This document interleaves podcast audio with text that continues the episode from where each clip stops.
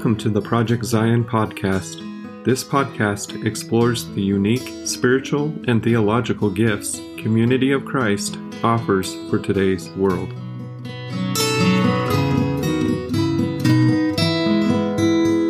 Welcome to Coffee to Go, where we center ourselves in the seasons and holy days of the Christian tradition.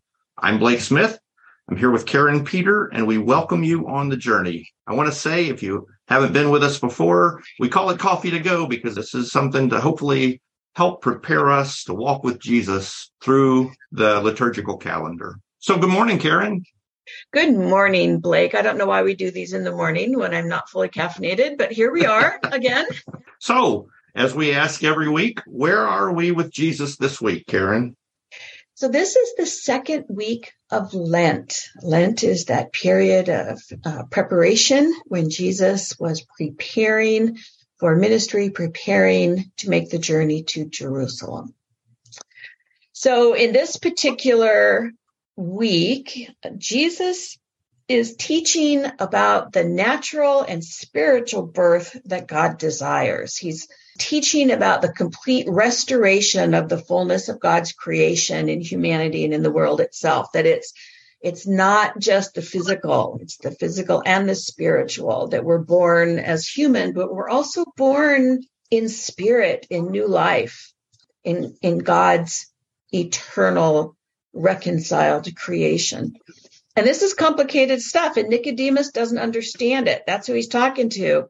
And some days I don't understand it either. There are days I really don't understand uh, some scriptural and theological concepts. So I resonate with Nicodemus that he doesn't quite get what Jesus is talking about.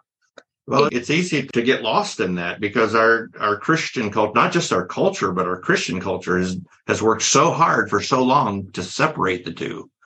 Um, you know, spirit and flesh. Yes, and that the the flesh is evil and the spirit is good, and and we we make this a, a real um, divided sense of self. But this passage where Jesus is talking to Nicodemus, Jesus is referring to the whole of creation, physical and spiritual. And and I know for myself it's easier to separate what I can experience as real, as tangible, as physical, and neglect kind of the deeper spiritual side of my discipleship, my life in Christ, because um, it doesn't it doesn't seem as pertinent some days than than what I'm actually dealing with in life. And so if if I have a tendency to do that anyway, and I have a hard time kind of understanding, as Nicodemus did, how do we live in that space? How do we live in this space as Christians of not fully understanding what's going on? And is it okay as Christians to live in a space of not fully understanding? So let's hear the scripture and let's see what uh, what we think after we hear that. So I can't help getting to this scripture without remembering uh, one of my seminary professors uh, affectionately calling this Nick at Nite when he referred to this passage. Now, some of our younger listeners might not even, this may be so dated and irrelevant, but our older listeners who are familiar with the Nickelodeon channel and oh, yeah. uh, uh, Nick at Nite. But anyway, at that time it was relevant. I, I just can't help uh, but think of that every time I hear this. But the passage comes from uh, the third chapter of John, and it's the first through the 17th verse. Now there was a Pharisee named Nicodemus a leader of the Jews. He came to Jesus by night and said to him, Rabbi, we know that you are a teacher who has come from God, for no one can do these signs that you do apart from the presence of God. Jesus answered him, Very truly, I tell you, no one can see the kingdom of God without being born from above. And Nicodemus said to him, How can anyone be born after having grown old? Can one enter a second time into the mother's womb and be born? Jesus answered, Very truly, I tell you, no one can enter the kingdom of God without being born of water and spirit. What is born of the flesh is flesh, and what is born of the spirit is spirit. Do not be astonished that I said to you, you must be born from above. The wind blows where it chooses and you hear the sound of it, but you do not know where it comes from or where it goes. So it is with everyone who is born of the Spirit. Nicodemus said to him, How can these things be? And Jesus answered him, Are you a teacher of Israel? And yet you do not understand these things? Very truly, I tell you, we speak of what we know and testify to what we have seen, yet you do not receive our testimony. If I have told you about earthly things and you do not believe, how can you believe if I tell you about heavenly things? No one has ascended into heaven except the one who descended from heaven, the Son of Man. And just as Moses lifted up the serpent in the wilderness, so must the Son of God be lifted up, that whoever believes in him may have eternal life. For God so loved the world that he gave his only Son, so that everyone who believes in him may not perish, but may have eternal life. Indeed, God did not send the Son into the world to condemn the world, but in order that the world might be saved through him.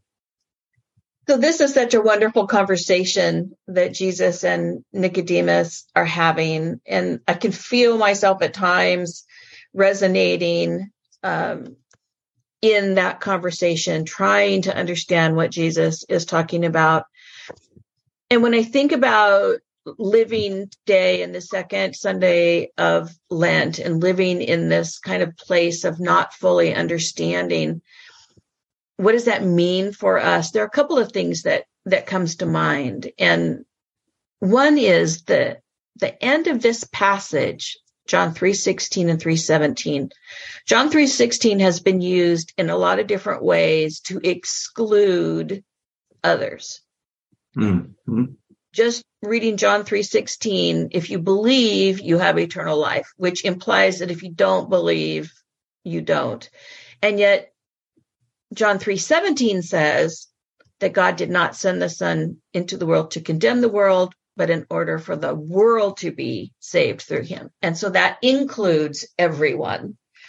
And so I think it's important when we look at this scripture right now in the second Sunday of Lent to not fall into just looking at John 3:16 and thinking that this is excluding people who don't who don't yet believe or who don't yet understand because that's not what's happening. Um, which is important because there are days I don't understand.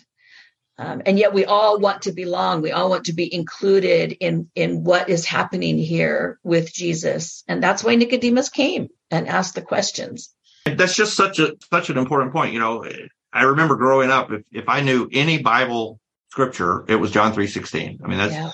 You see it in football games, references. It's just kind of thrown around, but it's a completely different passage when you read it in the context with verse seventeen. So that makes yeah. so such a difference or even in the context of the conversation with Nicodemus, yes. Jesus yes. is really trying to explain and and really we all want to be loved we all want to be welcomed we all want to be wanted in some way that's that's just human nature and and this passage speaks to that Nicodemus wants to understand and this ending of this passage that God so loved the world we want that but we forget that God too wants that because God loves we want to be loved and God loves God welcomes God yearns for each person and really the fullness of creation to be reconciled with God. And we don't always understand that. And we don't sometimes know how to deepen it, how to close the gap between the physical and the spiritual realm. What does it mean to bring those closer together in my own understanding so that I'm not so unfamiliar with the spiritual um, side of, of my experience in my life?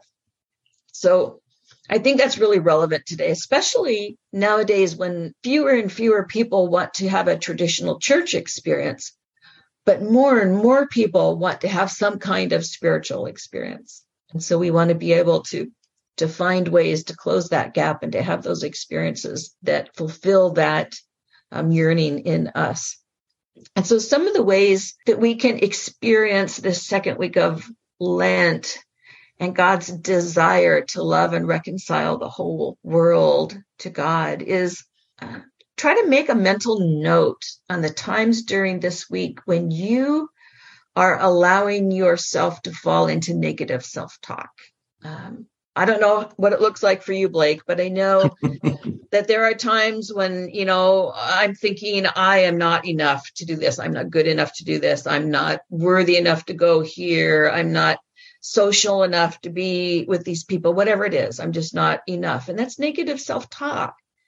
And at the end of the week, look back at when you did that and empty those phrases out of your life out of your experience in in some way. Note them and then just excise them from from your own conversations with yourself.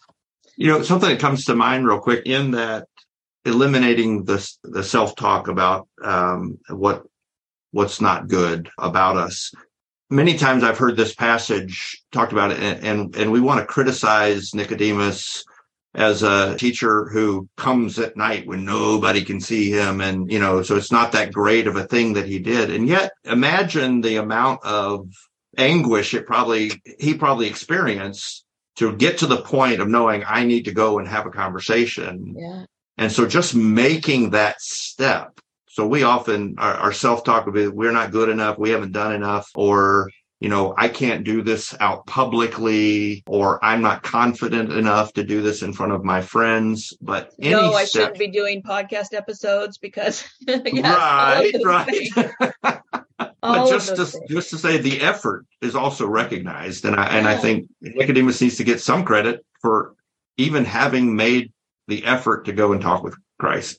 Well, and that's what 316 says, right? God so loved the world. And so we need to love, and that includes ourselves. And so we empty out that, that negative self talk. But also, we need to notice when we engage in negative thoughts toward others. Mm. So, for example, I'm pulling into Trader Joe's and somebody takes that parking spot that I had my eye on. I will have a negative thought about that person, and that that happens in my life. It's a minor negative thought, but it's going to happen. There are others. There are other major negative thoughts I have about other people in my life too. But the reality is, if I'm going to read John 3:16, I have to also read John 3:17, and so I have to empty those negative thoughts that I have about others I have to excise those from my life as well, because God reconciles, redeems, and restores all the world, not just the part I feel comfortable about. Just real quickly, thank you for admitting uh, oh. the the parking thing. Probably my most negative self self talk about others or talk about others is while driving. So thank yes. you for making me feel for a many little of better. Us, for many of us, it is.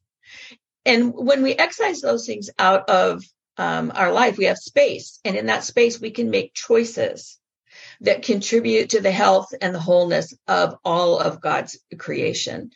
We can take those freshly cleaned out spaces and we can harbor goodwill in them towards the created world that God loves, towards the whole created world that God loves, those who believe, those who don't believe, those who understand, those who do not yet understand everyone, the whole world, God loves. And when we remove our patterns, our negative patterns, we make a place to foster uh, that goodwill towards uh, God's whole creation. Mm. So, those are some ideas to experience the conversation with Jesus and Nicodemus this week. So, what questions came to mind, Blake? Well, I, am challenged by this idea of making space and being aware of the others. So I have to ask myself, you know, am I more interested in those who think like me or look like me or act like me um, than really the whole of the world? Also, you know, I, I want to ask, how is my spiritual health?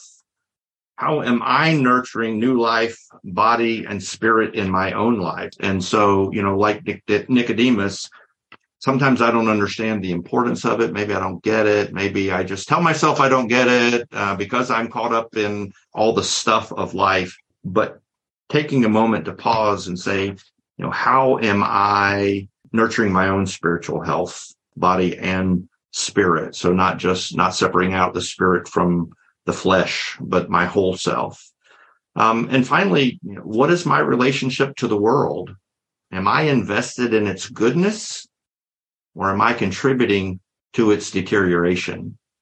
Mm, good questions to reflect on in this second week of Lent. Yeah. So we've got a blessing today um, from Psalm 121. I'll read the blessing and then you can close us up today. Wait. I lift up my eyes to the hills. From where will my help come? My help comes from the Lord who made heaven and earth. God will not let your foot be moved. God who keeps you will not slumber. God who keeps Israel will neither slumber nor sleep. The Lord is your keeper. The Lord is your shade at your right hand. The sun shall not strike you by day, nor the moon by night. The Lord will keep you from all evil. God will keep your life. The Lord will keep your going out and your coming in from this time on and forevermore. Mm, we're not alone. We invite you to join us here again at Coffee to Go for the next part of our journey through the liturgical seasons and holy days of the Christian tradition.